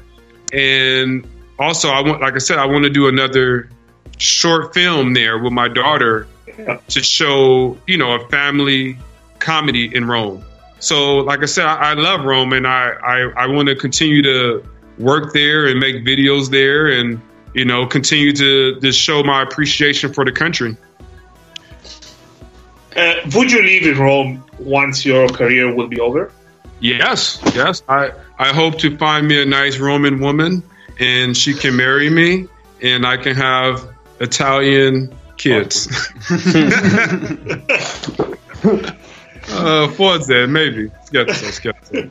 But uh, yeah, maybe I, sure? I, would, I, would, try. I would try. I, I think somebody told me that I since I lived in Italy for ten years, yeah. I can I can apply for dual citizenship because they said if you work in another country for ten years, you can apply. Yeah, yeah, you can. Of course, that is you should be able can, to. Yeah, so I'm going to try for sure if I, you know, because I, I went to Japan for four months, but then I came back to Italy, so I it still counts. So for sure, I'm going to try to get dual citizenship. And you know, like I said, hopefully I can I can build a business here or have some kind of connections here to where I can always come back. Good. And uh, uh, about the first year in Teramo, w- was uh, was Capobianco going around with the psychologist? Because I think was the period in which, Yeah. because like everyone crazy, talking, man. about, He was talking crazy. about that that Teramo team. Always is talking talks to me about the the psychologist of of Capobianco and like, Yeah, I like I said, my he was the first coach I had in Italy, and he doesn't speak English. So my first coach in another country doesn't speak English. so There was a translator or what? yeah, yeah. I, I mean, the assistant coach he spoke English and he always Ah. translated, Okay. but Ramondino. Yeah, but it was still very difficult because, like I said, he's a different coach. He's not a. I had a lot of coaches in Italy now, so I can kind of compare all of them. But yeah, they had a good season the year before. They went to the semifinals. So of course he felt like he felt like he was a very good coach and he won already and you know we qualified for Euro Cup and all that. But he he the way he coached I think is better for little kids. I don't think he can coach on a professional level because there are imports or foreigners and if you don't speak English, I don't I don't I don't think you can coach in any country in Europe if you don't speak a little bit of English. So I think that was his problem. And, you know, for me, like I said, it was hard to listen to somebody who was just yelling in Italian all the time, but I didn't understand what he was saying. So, yeah, I, I heard he's a very, you know, smart guy and he does the coaching uh, in the university and also for the national team. But for me, I don't think he was a good coach for professional players. I think he's good for just the little kids. I think that's perfect for him. So our podcast is better than Capobianco. Yeah, Slide. Ju- just a bit. Slide. he, no, he has a podcast. Really? No, no, no. No, no, no, no. It's Because we- because we we- speak English. Kind of. kind of speaking. Yeah, Or maybe he has a podcast and we don't know. I hope not. Uh, by, by I the want way, to- he he was coaching uh, young uh, young, uh, young players. Yes, he is. yeah, He he is is. coaching. uh, Now, um, okay, yep. uh, I wanted to go way back, uh, like before the Italian years, because you you hold like a, I may say a particular record because you, have played for five different NBA teams in one season. Yeah, How was that? that was very obviously. It was very crazy. Um, I didn't try to do it; it happened naturally. Uh, my agent was able to help me. I had a couple really good games with the Memphis Grizzlies. Yeah, And so after that game, I had my great game. A lot of other teams were interested in signing me for 10 day contracts. And so that was the reason why I was able to play on five teams. But it, it was very frustrating. It was. It, it was fun, but also very frustrating. I was 23, I think, 23, 24. I was very young, obviously. So for me, I didn't understand how crazy it would be.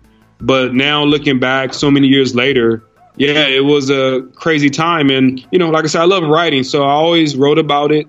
Uh, I, am going to have a memoir, a book talking about those two years in the NBA.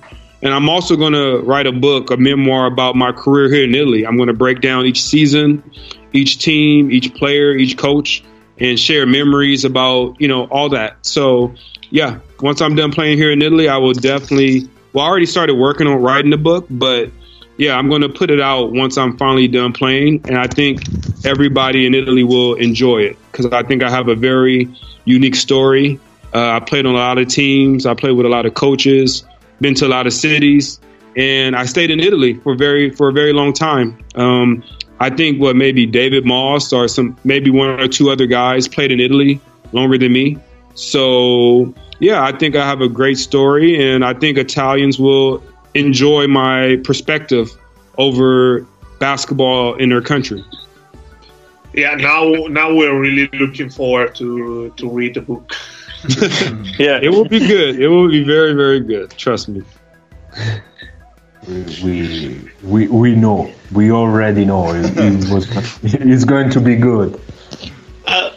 How were the different cities? Because uh, we have spoken about uh, a length about Rome, but you have the chance to live in many different cities, also in not particularly uh, big cities. Because except these years, uh, this year you played in Verona, uh, but you've spent like um, in Italy we say eh, le città di provincia, eh, eh, Rieti, eh, Mantova, Piacenza, Pistoia, Forlì. Uh, what was like this kind of Italian experience besides basketball? Yeah, it, it made it made me a better person. It made me learn to adjust to my surroundings, no matter if it's a big city, small city, medium sized city, a city near the water, a city near in the in the valley, near the in the hills. Um, I love to travel. I always love to travel. I love basketball, and to be able to travel and play basketball has been the perfect combination for me. And I've been very lucky and blessed to be able to do it as long as I have. A lot of guys my age are not playing basketball no more who I played with in college, NBA, or high school. So, like I said, I think I have a very unique perspective. I was able to stay in one country for many years to where now the players, the coaches, the agents, the, the general managers, the fans, they all know me. They know what I do. They know the type of person I am. They know the type of man I am, uh, what type of good heart I have. So I'm just blessed that I, I've been able to stay in one country and have a country give me the opportunity to stay here too. So I, I'm, I'm, I, I, I truly feel very lucky. Uh, great rebound in the possession before. Yeah. This is incredible because in Siena, we were about to win, and then they started making all these threes at the end, and I'm like, "Oh my god, we're about to lose threes!" man. But we were winning. It was so frustrating because, like I said, we just wanted to win one game, and they still look and they got it. It was crazy. It was crazy. uh, play a fossil. Yeah. Well, then once I got the rebound, then I, I felt a lot better. Everybody started clapping. We were winning by four points with 29 seconds. But we had some stupid turnovers. We were turning the ball over, man. It was crazy. Unbelievable. Yeah, you got the foul now by Jennings also. uh, Viggiano. Yeah. Oh no, no, no. Sorry, sorry, sorry. The the My foul was uh, by Jenny. Yeah, yeah. My bad. Was also by Viggiano, but then Yeah. And what about shooting free throws in a moment like this? What do you feel? What? Yeah. Mm, It, it, it depends. It depends. If you're making all your, if you made, if I would have made all my free throws before, I would have had the confidence to say, okay, I'm making these. But also, I knew the game was over, so I, I didn't feel too much pressure. But I was just happy that I got the rebound and that I, I knew I was going to make the free throws. Like I, the game was over. I just wanted to make the free throws so the fans, everybody can relax and enjoy this win.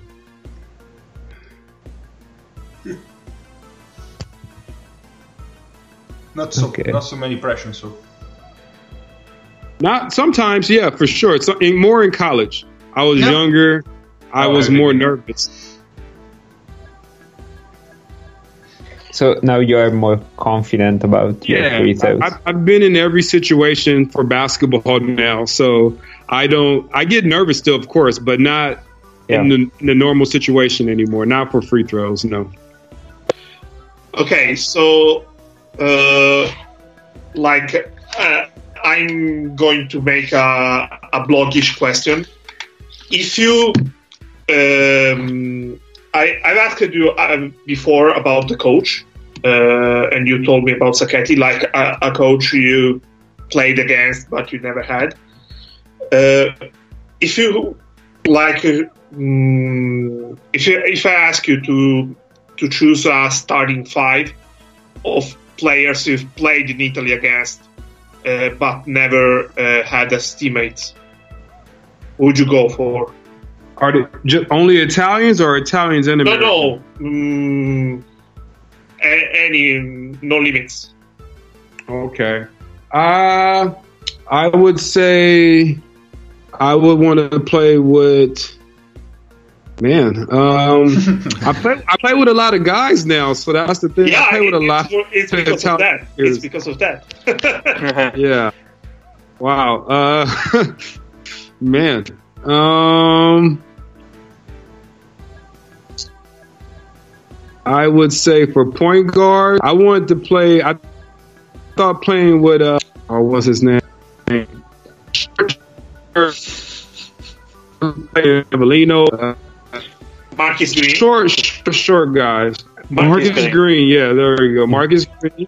Uh, I want, I would love to play with Marcus Green. I would have loved to play with shooting guard. I would say, um, uh, Travis Diener. Oh, nice. Okay. All right, small forward. Oh, all right, I'm thinking of an Italian now. Um,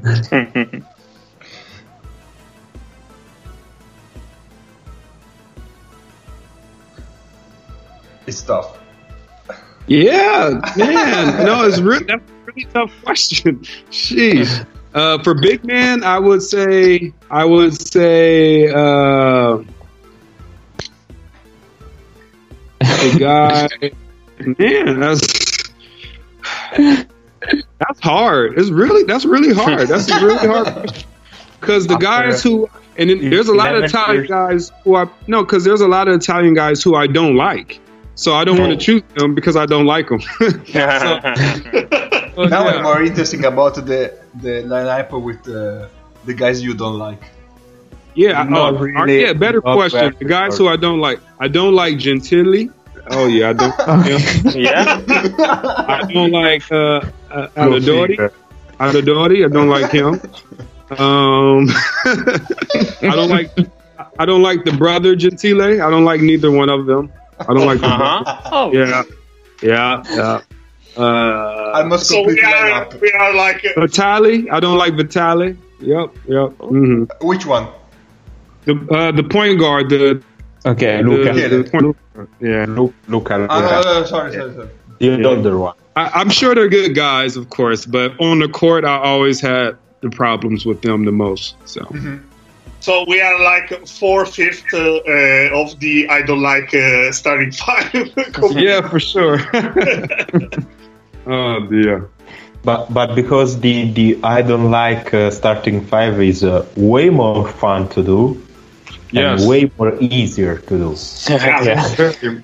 Molto, molto facile. And my my last question is about uh, your teammate in college. What about uh, Brandon Roy and his uh, what if in uh, his career? Yeah, Brandon was a, a very talented player. I, me, him, and Nate Robinson, we all came together. We all came into college the same year. Yeah. So I played. I played three years with Nate Robinson, and I played four years with Brandon in college. Um, Brandon was a great player. Every year he improved. Um, we had a really talented team in college. We had a lot of players who played overseas, who played in the NBA. It was a very good team. Just Brandon, obviously, he had probably the better NBA career. So a lot of people remember him. But uh, we had a lot of good players on that team. He wasn't. We had a team where everybody was good. It wasn't like we just had one superstar. But yeah, I, definitely enjoyed playing with Nate Robinson. He was my probably one of my favorite college teammates to play with. And uh, he was crazy as a teammate. Uh, Yeah, oh, outside outside of the court. Both, both. He was good, crazy. He was good, crazy. He had a lot of energy, very funny. Um, I love Nate. I love Nate. I talk to him all the time. Uh, about Nate, uh, uh, one one of the things that uh, I love the most was an interview uh, of for uh, I don't know maybe the Jimmy Kimmel show, the mean tweets. Uh, NBA players uh, read mean tweets, and it was a, a mean tweet uh, about a, a play a point guard that started in the NBA, and uh, a random guy in, on Twitter said to him, uh, "I hate Nate Robinson because when he plays pick and roll, uh, he cannot see above the defense." And it was like, "Technically, it is true." No, Na- Nate's a very very funny guy, man. I like I said, I think uh, maybe one day I can write a film and he can be in the film and we can do something together. But uh, yeah, I, I always tried to tell him to come to Italy, but he never he never came to Italy. So I think now he's officially retired, but he can still play. He's still in shape. He loves to work out. So you know, maybe I can convince him to come out of retirement and we can play together in Italy. Yeah, why not? Okay, given given you you you're really creative and you have plenty of ideas for shooting movies or writing movies. What's the movie you wish you had uh, written and direct?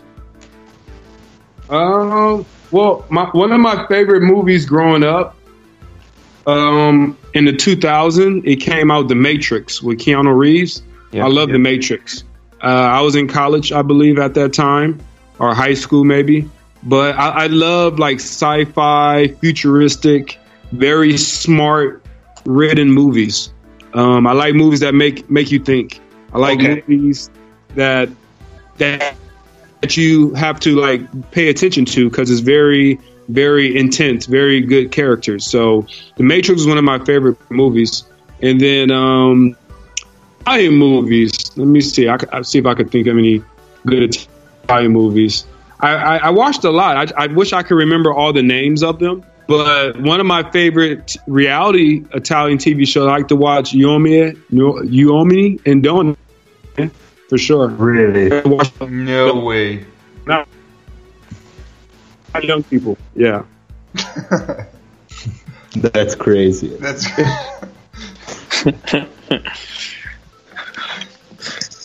Hey, 'Cause, man, like, my- my why I like to watch. I like to watch. Guess my age. Guess my age. Mm. yeah. Okay. okay. So- The, the match is over. Yeah. If we Did we don't win? have uh, We win. game, yeah, we won. Yeah. The good guys won. If you don't have uh, any other question, we can go to the the ending section. Yeah. Okay. Yeah, I have a question. What do you think about the the Virtus Roma team this season? Before the season canceled, do you think they were having a good season? Bad? What do you think? Uh, I think they. I was curious to see if they were able to uh, bounce back the bad run they had uh, earlier in 2020. Like uh, they've had, I think, seven uh, a seven games losing streak, uh, and but they were able to insert uh, two new players. So I was curious to see uh, if and how they were able to bounce back and maybe try a late playoff push.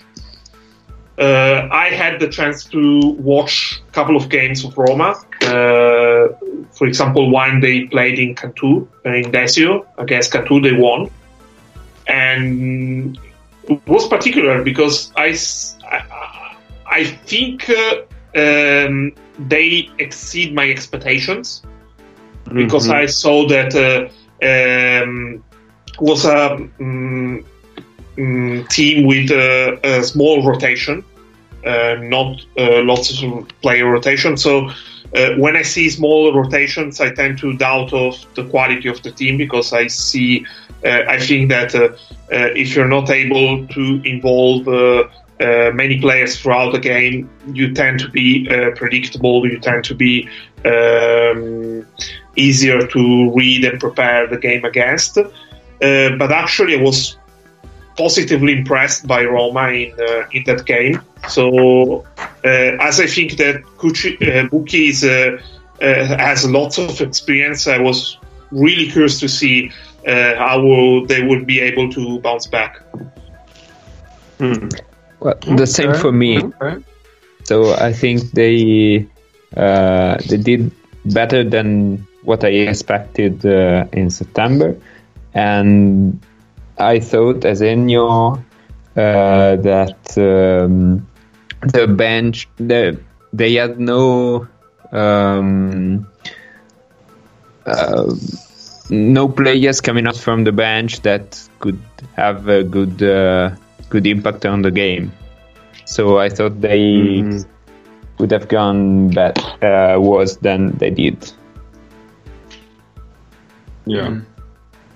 Do you think they they get new players next year? Do they change everything, the coach, or Uh, well, They- I are going- I wouldn't change the coach because I don't think uh, uh, in the in their situation uh, you can do uh, way better than someone like Bucchi. And uh, in order to change, you, mm, I think you should change if you if you if you think you can do better. And uh, it's really the like the a total unknown when it comes down to roster uh, compositions for next season. Uh, I think that if they're able to maintain uh, Baldasso and Alibegovic, they were uh, of the players they have worked on also in the Serie A years, the two most pro- promising. Uh, they can they can there's there's still room of improvement for both of them. yeah. I see. Okay. Yeah, hopefully I, I always want to see my former teams do good. And you know, I follow them on, you know, Instagram and I've seen how the season went and they changed players and Dyson left and James White came some other players. Uh, yeah. Yeah, yeah. Do you do you think the team is better with uh Toti running it, younger Toti? Do you think you trust his thinking or what he does? Uh, honestly, I don't know. I, I wasn't a big fan of the the decision they made to self relegate to Serie A 2 uh, because uh, maybe they Mhm. saved, uh, maybe they were saved on an economic uh, point of view, but it's really tough to uh, get promotion back to Serie A and uh, really. they they they they spent four years uh, achieving that. So um, it's uh, it's really tough to plan uh, on a technical side when you uh, are relegated or self-relegated, and you're not able to bounce back immediately to get promotion immediately the year after. For example, Virtus Bol- what Virtus Bologna did because Virtus Bologna was able to uh, get promotion immediately the, the year after they were relegated. And uh, if you tend to, if you're not used to uh, Serie A 2 uh, and you're used to Serie A and you spend several years in Serie A 2, uh, I think it's really tough to uh, plan accordingly and to uh, bounce back and getting back to Serie A. Yeah, no, I, I agree. It was very disappointing because the, the three years I was in Rome, every year the budget went down, and it was very confusing for me because we were winning. The first year we went to the finals. The next year we went to the semifinals. My, my third year we did really good in Euro Cup, and then I got hurt the last month of the season, and that's when we lost. We I think we missed the playoffs by one game. They lost at home against Cantu, against Metta World Peace. Yeah, So we were right to make the playoffs my third year. But every year the budget would go down and go down and go down. And a lot of teams wish they can make the playoffs and win. But every time we were winning, the budget would go down more. And it was just very confusing. I, I was very disappointed with how the team was being run or the decisions being made. Because we were winning, but we just need, you know, the, the team or Toti to trust trust us more and just continue to put the same money in yeah. but they, they would not do it. So I, I didn't understand it. I was very confused. Mm-hmm.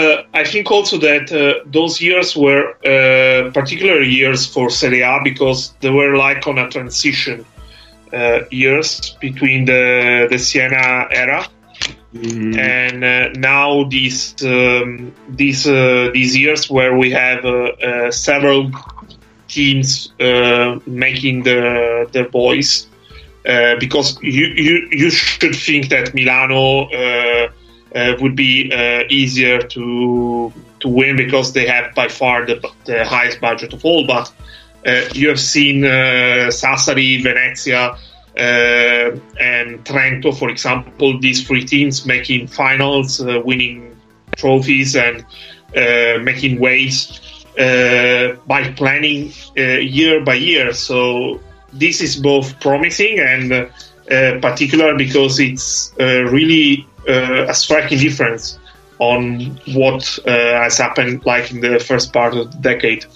There was the part of you were playing uh, Serie A basketball pretty much every season. Yeah, yeah, yeah. Interesting, but yeah, we'll see what happens. We'll see. Yeah, I'm really curious to see if uh, um,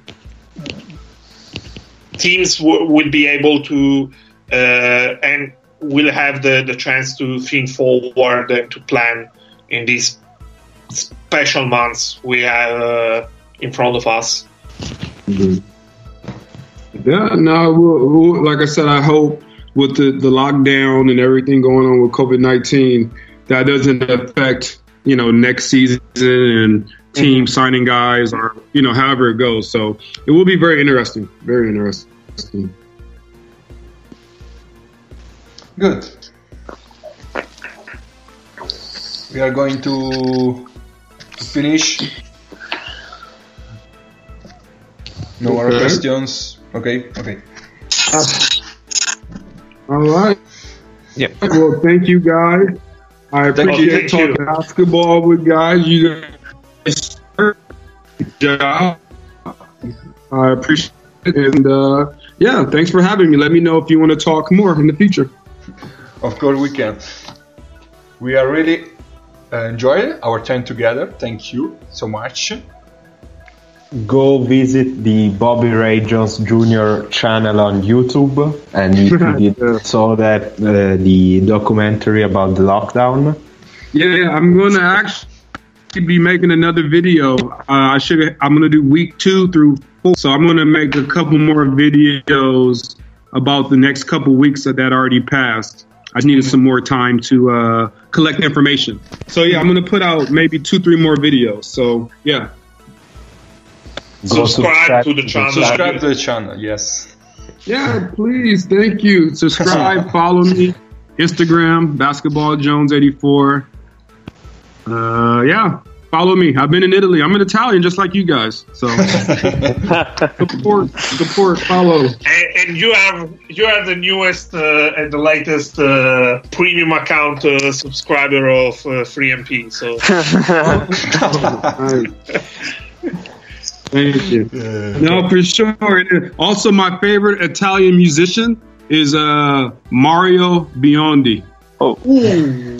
Yeah. Do, did, do you know that uh, was uh, a basketball player, Mario Biondi? No, really? Yeah, in Sicily. Yeah, No. in, in Sicily. Uh, I, I want to see a picture, a photo. I don't believe.